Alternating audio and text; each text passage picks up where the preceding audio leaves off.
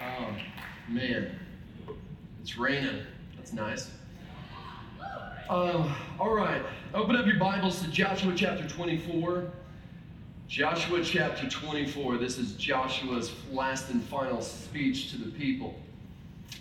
Um, I'm going to attempt to preach for a shorter amount of time um, so that we can have a chunky of time of us hearing prophetic words because I know that there's people in this room that have been listening to God and having prophetic words. And so uh, we want to, after this, this message, we want to release people to speak prophetic words.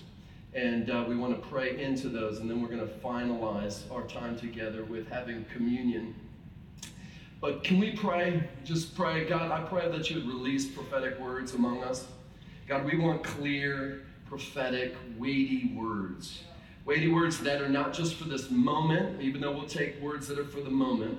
We want weighty words for our movement as we look forward into the things that you're calling us to. Uh, would you release that amongst us, God, in Jesus' name?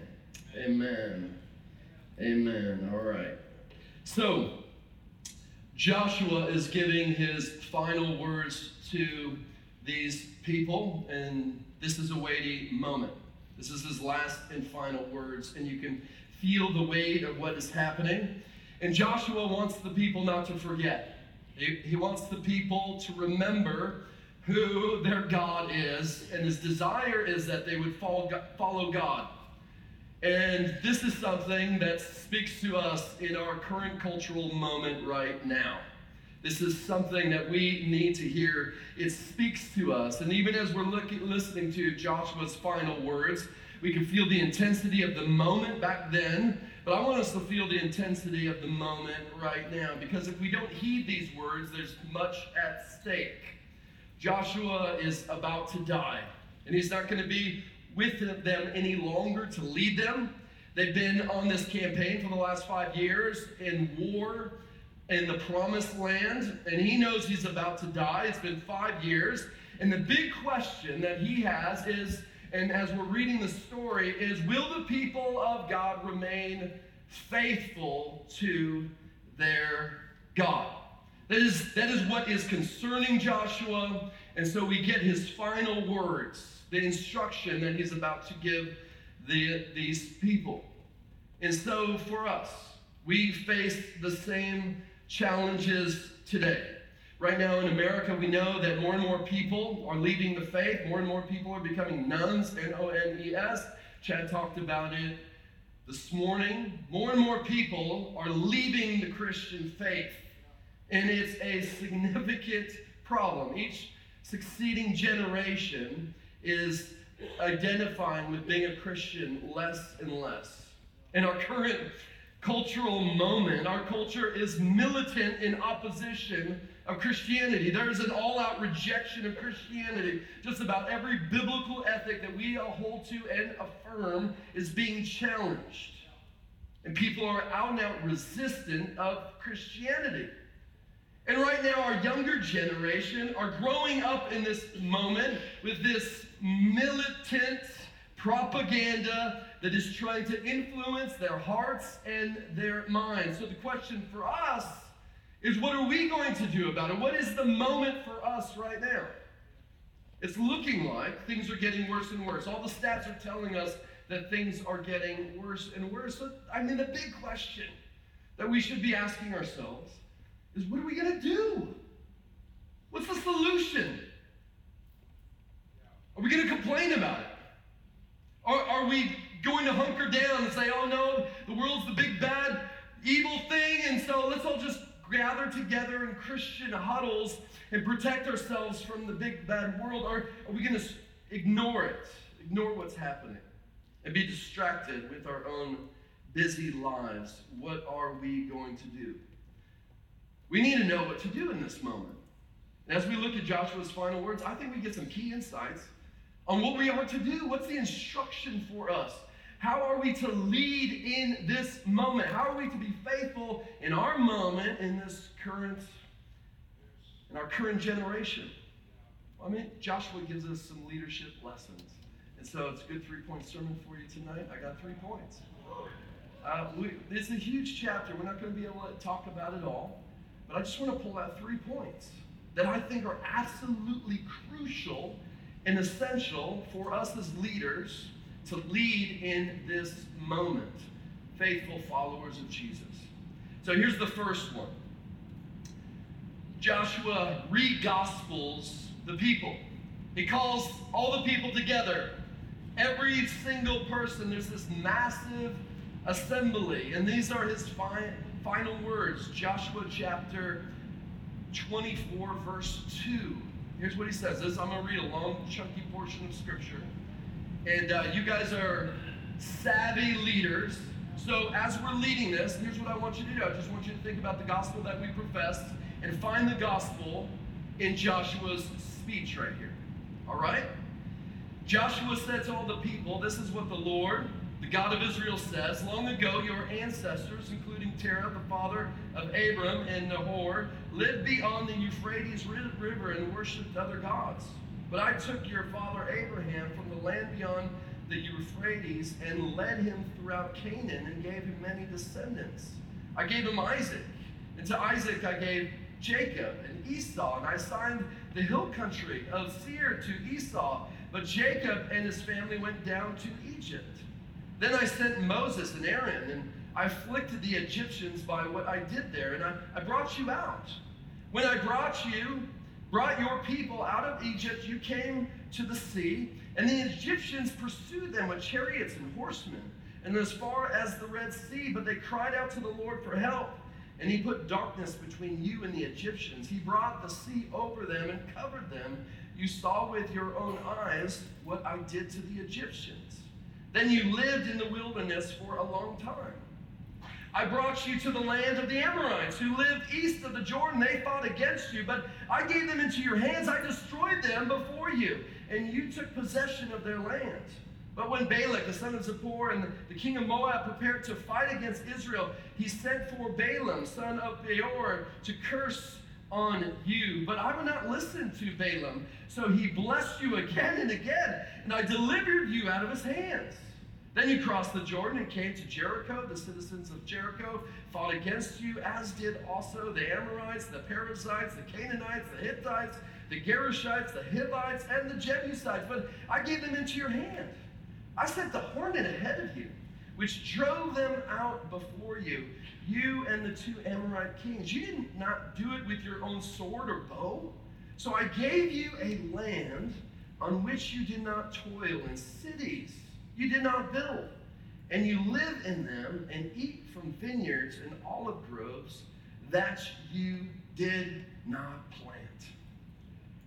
Joshua wants to read gospel. He's telling the story. He's calling them to remember all that God has done for them. One of the ways that we strengthen ourselves is to remind ourselves where we've come from. We remember that God has powerfully worked in our lives. And he's brought us where we are at today. God is saving his people. God has saved his people. God has delivered his people. God is blessing his people. And this is the story that Joshua wants to present to the people. He wants them to know their story. And in this story, Joshua includes all of the story. This was a story where Abraham wasn't deserving. Rigby talked about this last night. Abraham wasn't this amazing guy. He was like, Well, I've looked at all the religions and I, I'm still found wanting. I'm searching for the one true God. No, he was a pagan, worshiping other gods. And God broke into his life. A gospel, this is a gospel of grace. And we see that this story, because, because Joshua has brought the people to the very place that Abraham was called. 600 years of history, Joshua is recounting to the people. And he's telling the story, and this story wasn't expedited. It was little by little they took the land. 600 years. 400 of those years they were in slavery. I mean, I don't know about you, but like, I wish my sanctification process would, would go quickly. Like, I wish my wife's sanctification process would go quickly. Yeah? Not little by little they took the land. Yeah. So throughout this story, we see that, that God is faithful and he's committed to his people. He's faithful to the promise. And this is the gospel message for us. This is the gospel message. Joshua wants to root the people in their story of their salvation. And if we are going to know what to do in this current cultural moment, we have to understand that we have been, we are gospel people, and we need to re-gospel ourselves. We need to constantly and continually remind our people of the gospel. We need to be inviting people to the gospel message, and we need to be reminding our people of the gospel message. In the gospel story, when we understand the gospel, we have an understanding of our identity. We know who we are. So, in a world where there's chaos and confusion and a bunch of people questioning, Who am I? I don't know who I am, and wandering about swaying through the chaos of our world, the gospel all of a sudden roots us and we're grounded in identity. That I am in Christ. Because of Jesus, I am a son of God. And when we're rooted in the gospel, it gives us purpose and meaning. It sets our course and it gives us confidence. If we re gospel ourselves, confidence will grow in our hearts.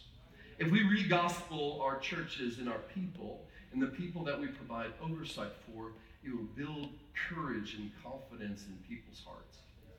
Man, and right now, there's so many Christians that are insecure. So many Christians that are questioning right now. They're insecure, they're doubting, they're lacking faith. And what we need to bring to our people is a level of confidence. That's what our current cultural moment needs.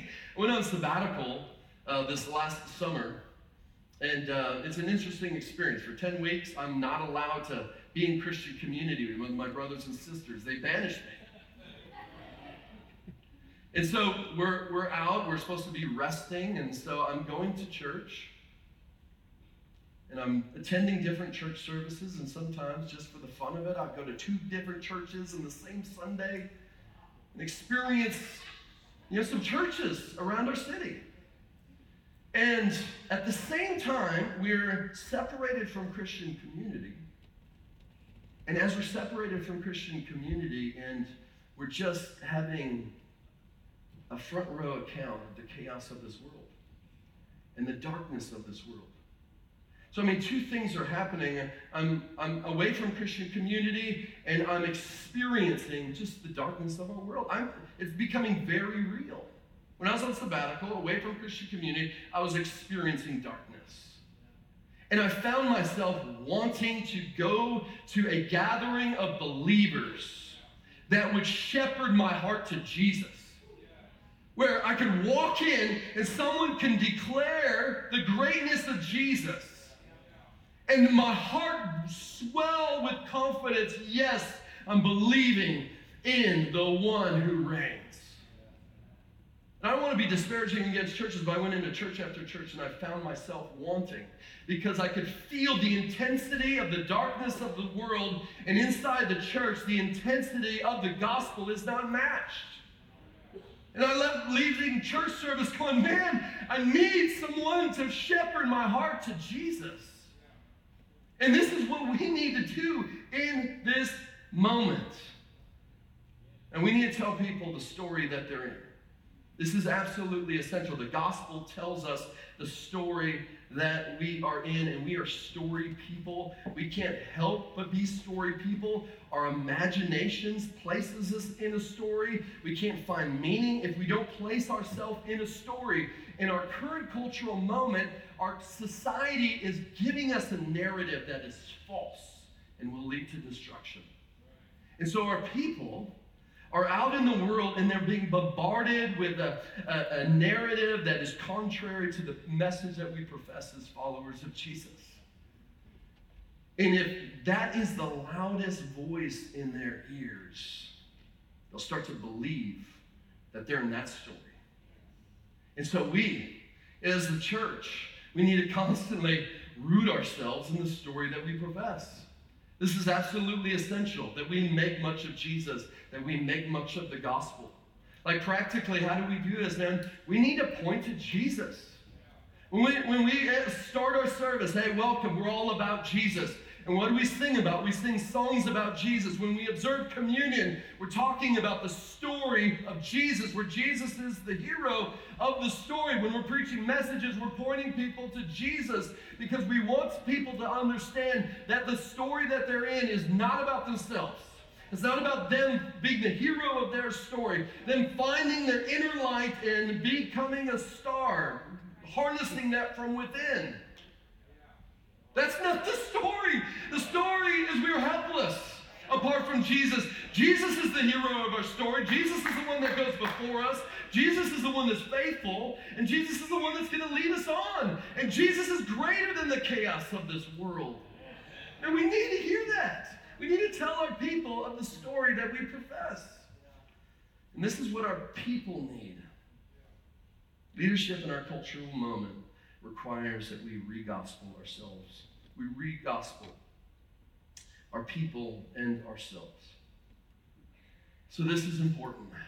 Now, it's not just what we teach. This is important. It's not just what we teach, but what we emphasize. Cultures are created by what we emphasize. And if we emphasize anything other than Jesus, then we're leading our people astray. And our people know what's important to us. Our people know what is most important to us. We can't fake it.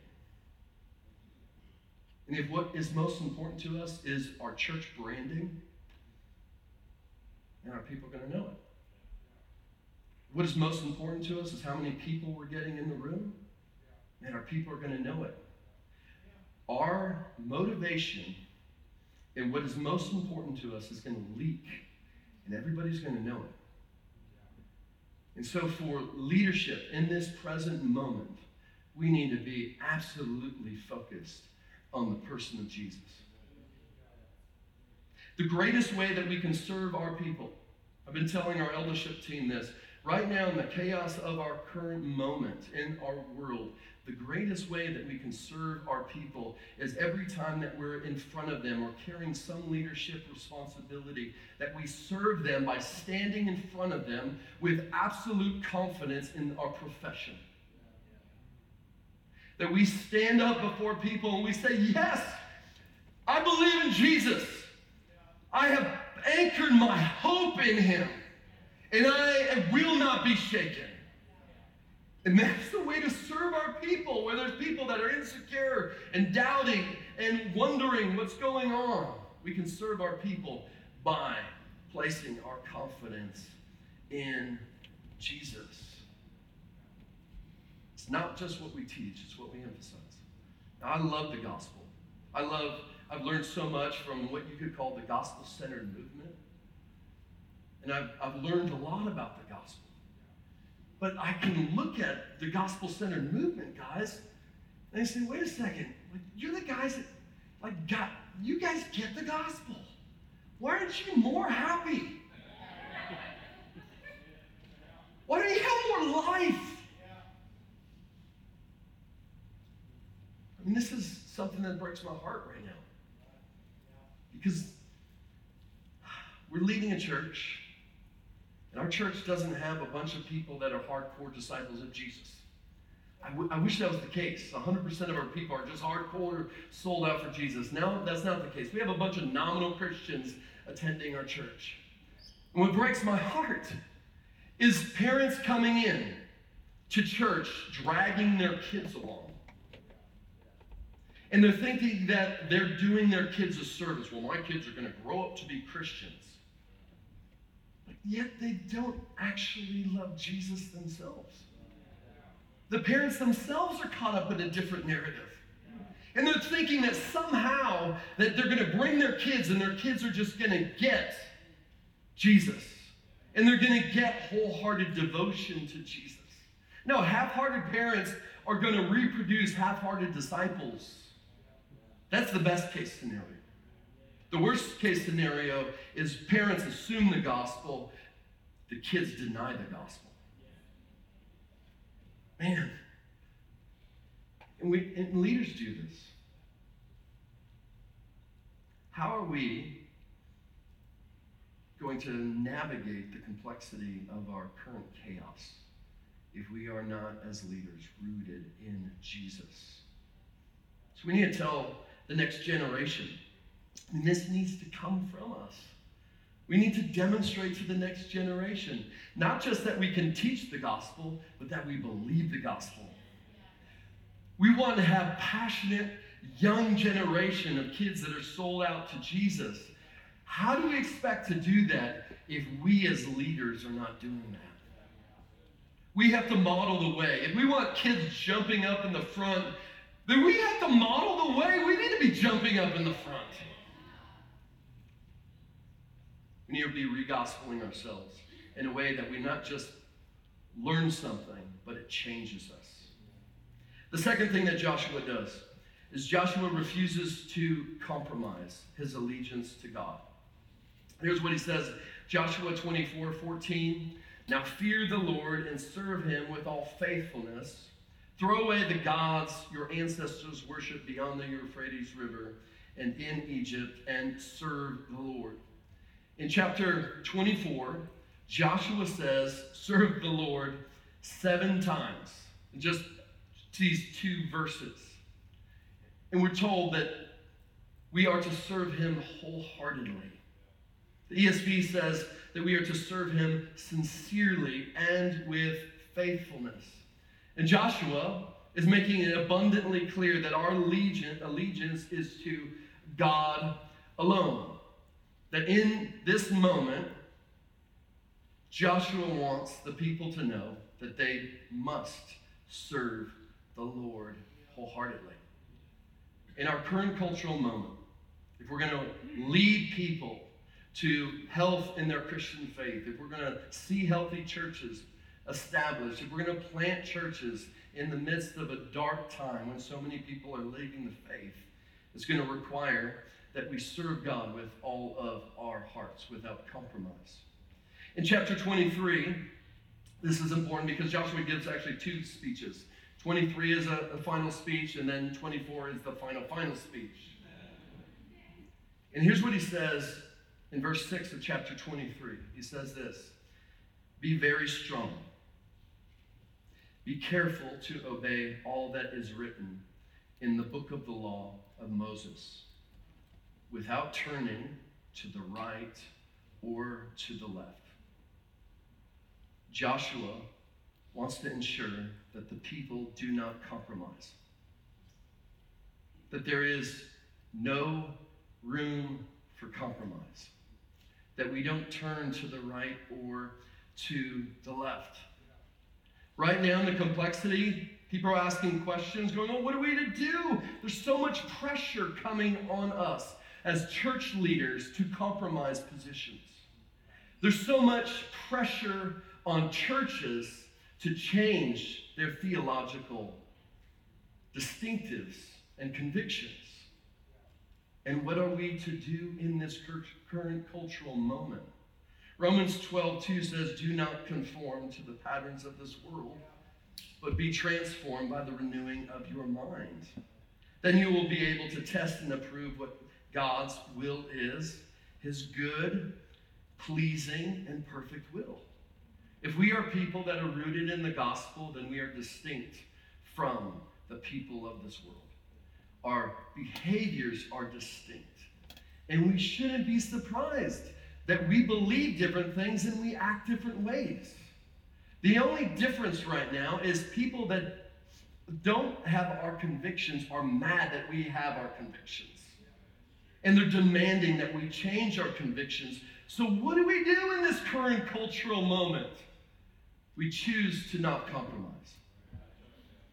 We don't compromise God's word.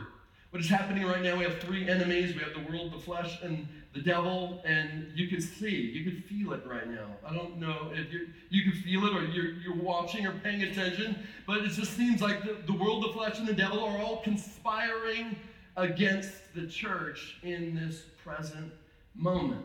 The world is trying to force its mold on the church, trying to get the church to compromise.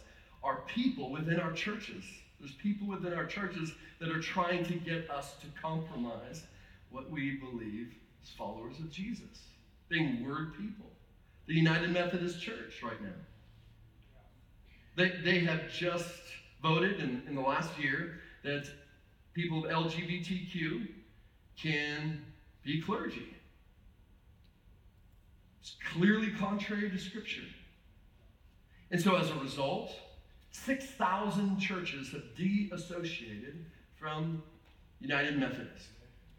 Now that's good for those 6,000 churches. The massive, huge problem is that is, that is only one-fifth of the United Methodist Church, meaning four-fifths of the United Methodist Church has said, you know what? We're willing to compromise on this issue. And our biblical ethic right now is under assault. Why are so many people identifying as LGBTQ right now? Why are so many kids struggling with gender dysphoria? And there is a concerted effort, flesh, the world, the devil, to conform our kids into the world's mold. And right now, what we need is leaders who are bold and courageous. That they would stand up in this current cultural moment with confidence, not sheepish, not shy, not timid, not reluctant in this current cultural moment, with confidence and say, This is what the Word of God says. We believe that God is good and God leads us to the way that is everlasting. He leads us to the good life. We trust in God's way. We don't shy away and we don't compromise. And we need leaders who are willing to rise up in this moment and speak truth in our moment. Here's another thing that we need we need leaders who won't compromise on biblical expectations. In our current cultural moment, there's such a temptation where people are uh, compromising their own belief in the Word of God. And so we as leaders are so desperate to develop leaders and raise leaders up. And so we're willing to compromise. Man, you're a warm body. We need a community group leader. Please come lead a. And in this cultural moment, we can't compromise on biblical expectations either. It's only going to weaken us. We need to hold to what the biblical qualifications are for an elder biblical qualifications for deacons, the biblical qualifications for church membership. Here's, here's my uh, cultural commentary of what is happening right now, and I think this is happening. I think what is happening right now is there's a lot of people leaving the church, and I think that there's a lot of churches that are compromising uh, God's clear biblical teaching. And as a result, God is repositioning He's repositioning his people for what he's about to do. I, I think this is happening. I don't think God is surprised by the chaos of our present time. I don't think God is like shaken, going, oh my gosh, I didn't expect 2023 was going to hit this hard.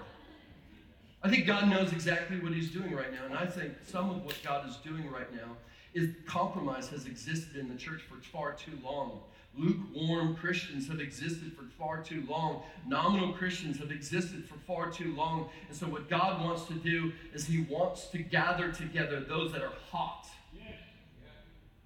And so he's repositioning people. And so for churches who are compromised, there are faithful believers in those churches, and God is repositioning them to churches who will remain faithful. I think this is happening right now. Man, we're at war. This is wartime. This is not peacetime. 1 Timothy 6 12 tells us to fight the good fight of faith. And I believe that this is what we are called to do in this moment. Third is this. Are you guys with me? I know I'm intense. I know this message was going to be intense. I know I don't have many jokes for you. I feel the intensity of this message. But I feel like we need to sit with the weight of this. We need to wake up to what is actually happening and not sleep as we're losing people. Third is this Joshua takes responsibility for others. Joshua 24 15, here's what it says But if serving the Lord seems undesirable to you, then choose for yourself this day whom you will serve.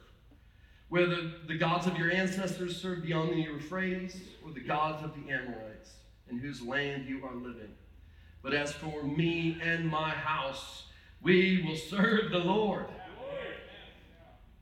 So this is now turned into like a decoration in a house, right? I mean, I grew up in a Christian home, and there was nice um, writing with colors, pastel colors, and as for me and my house, we will serve the Lord. And I don't think this was ever meant to be a decoration. I think it's meant to be a declaration, right? I didn't come up with that.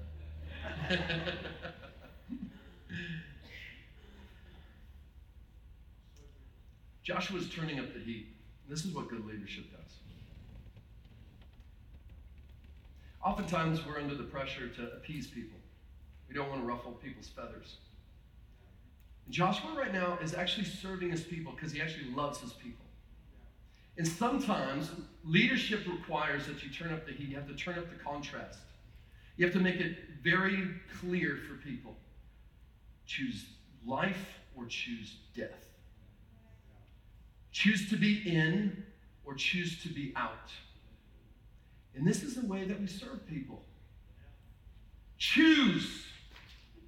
Do you know what you are doing? You're on a slippery slope that will end in destruction. Like in moments of life or death, niceness and politeness should not be a value. And what Joshua is doing is what we need to do as leaders and communicate the severity of the moment and the decision that they might be making that would lead to their destruction. This is what Joshua is doing. He's turning up the heat, he's turning up the contrast, and he's making it abundantly clear there is no gray area here. There is no middle ground for you to hang out in. No, you have two options either you're in or you're out. So Joshua brings it to bear upon them, and he demands that they choose. He doesn't want a casual answer. No, he wants a wholehearted answer. And this is the moment that we're in. Like we are in. I, I might have said it too many times in our church in the last few months. I said, listen, if we're too intense for you, if, the demand here is too high, if you don't like the fact that we're asking for money for a building, um, if you don't like that we're expecting the Holy Spirit to come, and there's a bunch of other churches, go find one of those because we're not compromising our values. And it's not to be like, it's not to have bravado. I'm not trying to be rude. Just, there's a whole bunch of nominal Christians that are influencing the convictions of churches. And we as leaders need to right the ship. No, your preferences, your desires are not going to steer the ship here. We are wholeheartedly committed to God. We are not going to compromise. And here's what Joshua lands with. He says this, but as for me and my house, we will serve the Lord. Joshua takes responsibility not only for himself, but for his family. And this is one of the best definitions of good leadership. You want to know what a good leader is? It's a, a leader is someone that takes responsibility for other people. And this contrasts immaturity. It contrasts selfishness. It contrasts weakness. And what kids are, kids, what's childish is a child cares about themselves. They just care about me. What about me? Feed me. Give all the attention to me. When a child grows up and matures, the way that they demonstrate that is they take responsibility for other people. And here's what Joshua does he's taking responsibility for his family. And I think in our current cultural moment, what is absolutely required from us is that we take responsibility. I want you to just think for a second where you are at right now is because someone took responsibility for you. Someone served you. Someone loved you. Someone didn't give up on you. Someone cared for you. Someone trained you. Someone discipled you. And you're, you are who you are today because of another person's investment in your life. And what we need right now is for people who are willing to take responsibility, not just for themselves, not just for their own well being. What we need right now in this moment is for people to take responsibility of others. Because we are in wartime. We have lost leaders. Leaders have fallen. People, leaders have morally fallen. Leaders have given up. We have lost many leaders. When I was a church planter, I initially started 15 years ago. There's so many heroes, church planting heroes. I mean, I just looked at this as the time of blogs. And every day, I mean, Monday morning, my favorite thing to do was like look at all the blogs of all the you know superstar pastors and what they're doing in their church plants and reading it. I mean, spend hours.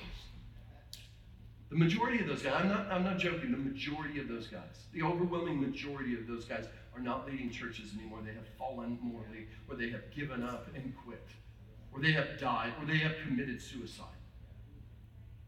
We are in a wartime. We have lost so many of our leaders, and the mission that God is calling to isn't getting smaller, it's getting bigger. We're losing leaders, and the mission is growing. Right now, what we need is leaders. We have a leadership deficit. We need leaders who are willing to take responsibility. So, in this room, many of you have taken responsibility for people, and you're like, man, I'm so tired of taking responsibility of these people. Gosh, man, it's like I'm, I'm like in the I'm, I'm leading an infant class, changing diapers. That's all I do around here. I'm talking about adults, right? Immature adults. Task isn't easy. Task is great. But I do think that in this time, in this wartime, God is taking us, calling us to take responsibility for more people than we're presently taking responsibility for. And I think maybe some of you have been reluctant to lead a community group in your church. You're just, man, I'm, I'm caring for too many people already. I can't carry more people. Man, right now, take responsibility. Some people know you, your next step for you is to become an elder. You're like, man, I don't want that responsibility. And we're wartime. We need you. We're fighting for the next generation. We're fighting for people to come to faith. Schindler's List. We know the movie. I've only seen it once because I just can't watch that movie more than once. But this dramatic scene. The whole movie is he's saving so many Jews. And as the story goes on, he's spending more and more money to save more and more Jews. And at the end of it, he sees and witnesses all these people's lives that he saved. And his response was, I could have saved more. I could have saved more. And that's haunting. Because we have one life, you guys. We have one life. And I know we're all busy. I know we're all overwhelmed. There's not a person in this room that doesn't feel overwhelmed. But our life is short. It's so short. And when we get to the end of our life, are we going to say, man, I could have taken responsibility for more people?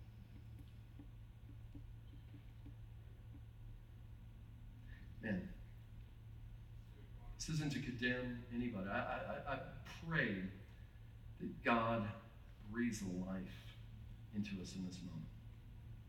Because God hasn't left us alone.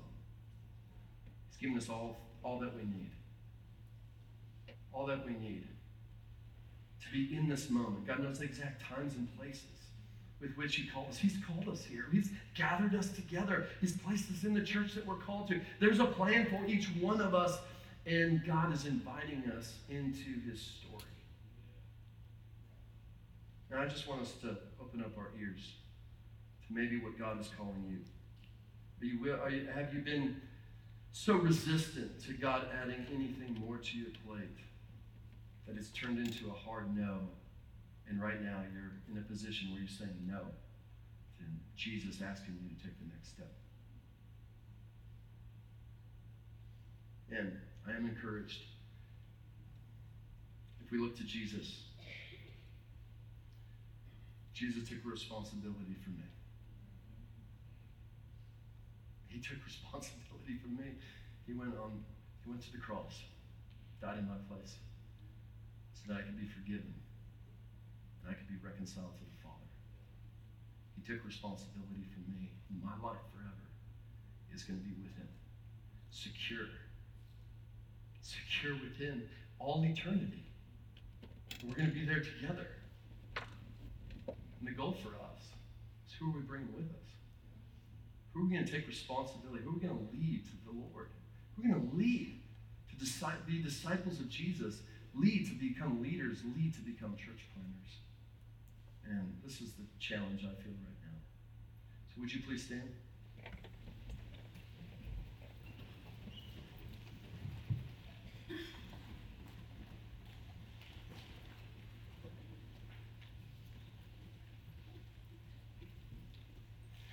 the band can come on up. I'm going to have you play a song. And then at the same time, we just we love some, give an opportunity for prophetic words. We just want to be led by the Spirit for the next 20, 30 minutes. Let's like lean into this moment. Maybe I put you to sleep right now. Let's, um, let's just turn our attention to God. and Ask Him for help in this moment. Would you pray with me? God, we ask. God, we ask that you'd help us. Thank you that there's no condemnation in you, God. So I, I would hate it if anybody right now feels condemned or, or feeling like they're less than because they're not doing enough. God, we don't want any of that. We don't want any manipulation. We don't want any force. But God, we do want to listen to what you're saying. We want to be the church and the people that are attentive to your voice. God, we know that our current cultural moment doesn't surprise you. That you're not shaking, that you're not fearful, that you're not concerned. Jesus, you know exactly what you're doing in this moment.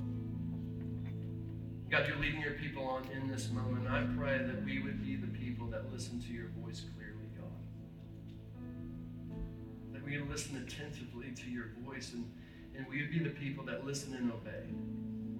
We'd be the people that when you speak, we move. Our response is not to question you or, or to delay what you've spoken to us. God, we want to be the people that hear your voice and move when you speak. God, help us. Give us the courage. Give us the strength. We ask right now, Lord, that you would just help us by your Spirit. Bring, would you allow your spirit to flow through this room and just fill us afresh, comfort us, encourage us, Lord. God, I pray, Lord, where we have been battle weary. So many people in this room battle weary. It's like, oh my gosh, I'm exhausted. I'm tired of changing diapers. I'm tired of taking care of people. Pray, Lord, that you would just give us fresh faith, encourage us deeply, God. God, would you strengthen us in a way that we're ready to go back in, back into the battlefield, back into the mission that you've called us to. God, would you speak to us, Lord? Bring encouragement to our hearts. In Jesus' name, let's sing to him.